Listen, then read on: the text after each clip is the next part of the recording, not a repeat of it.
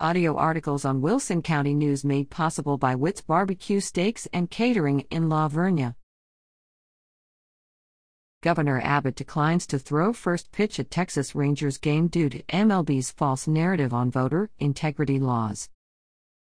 Austin Governor Greg Abbott today sent a letter to the Texas Rangers baseball organization declining the invitation to throw out the ceremonial first pitch at their home opening game. The governor cited Major League Baseball's MLB decision to perpetuate false political narratives by moving the MLB All Star game from Atlanta in response to Georgia's new election integrity laws.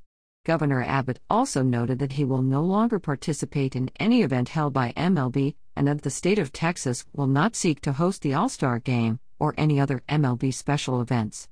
Major League Baseball adopted what has turned out to be a false narrative about the election law reforms in Georgia, and, based on that false narrative, moved the MLB All Star game from Atlanta, reads the letter. It is shameful that America's pastime is not only being influenced by partisan political politics, but also perpetuating false political narratives. This decision does not diminish the deep respect I have for the Texas Rangers baseball organization, which is outstanding from top to bottom. Read the governor's letter.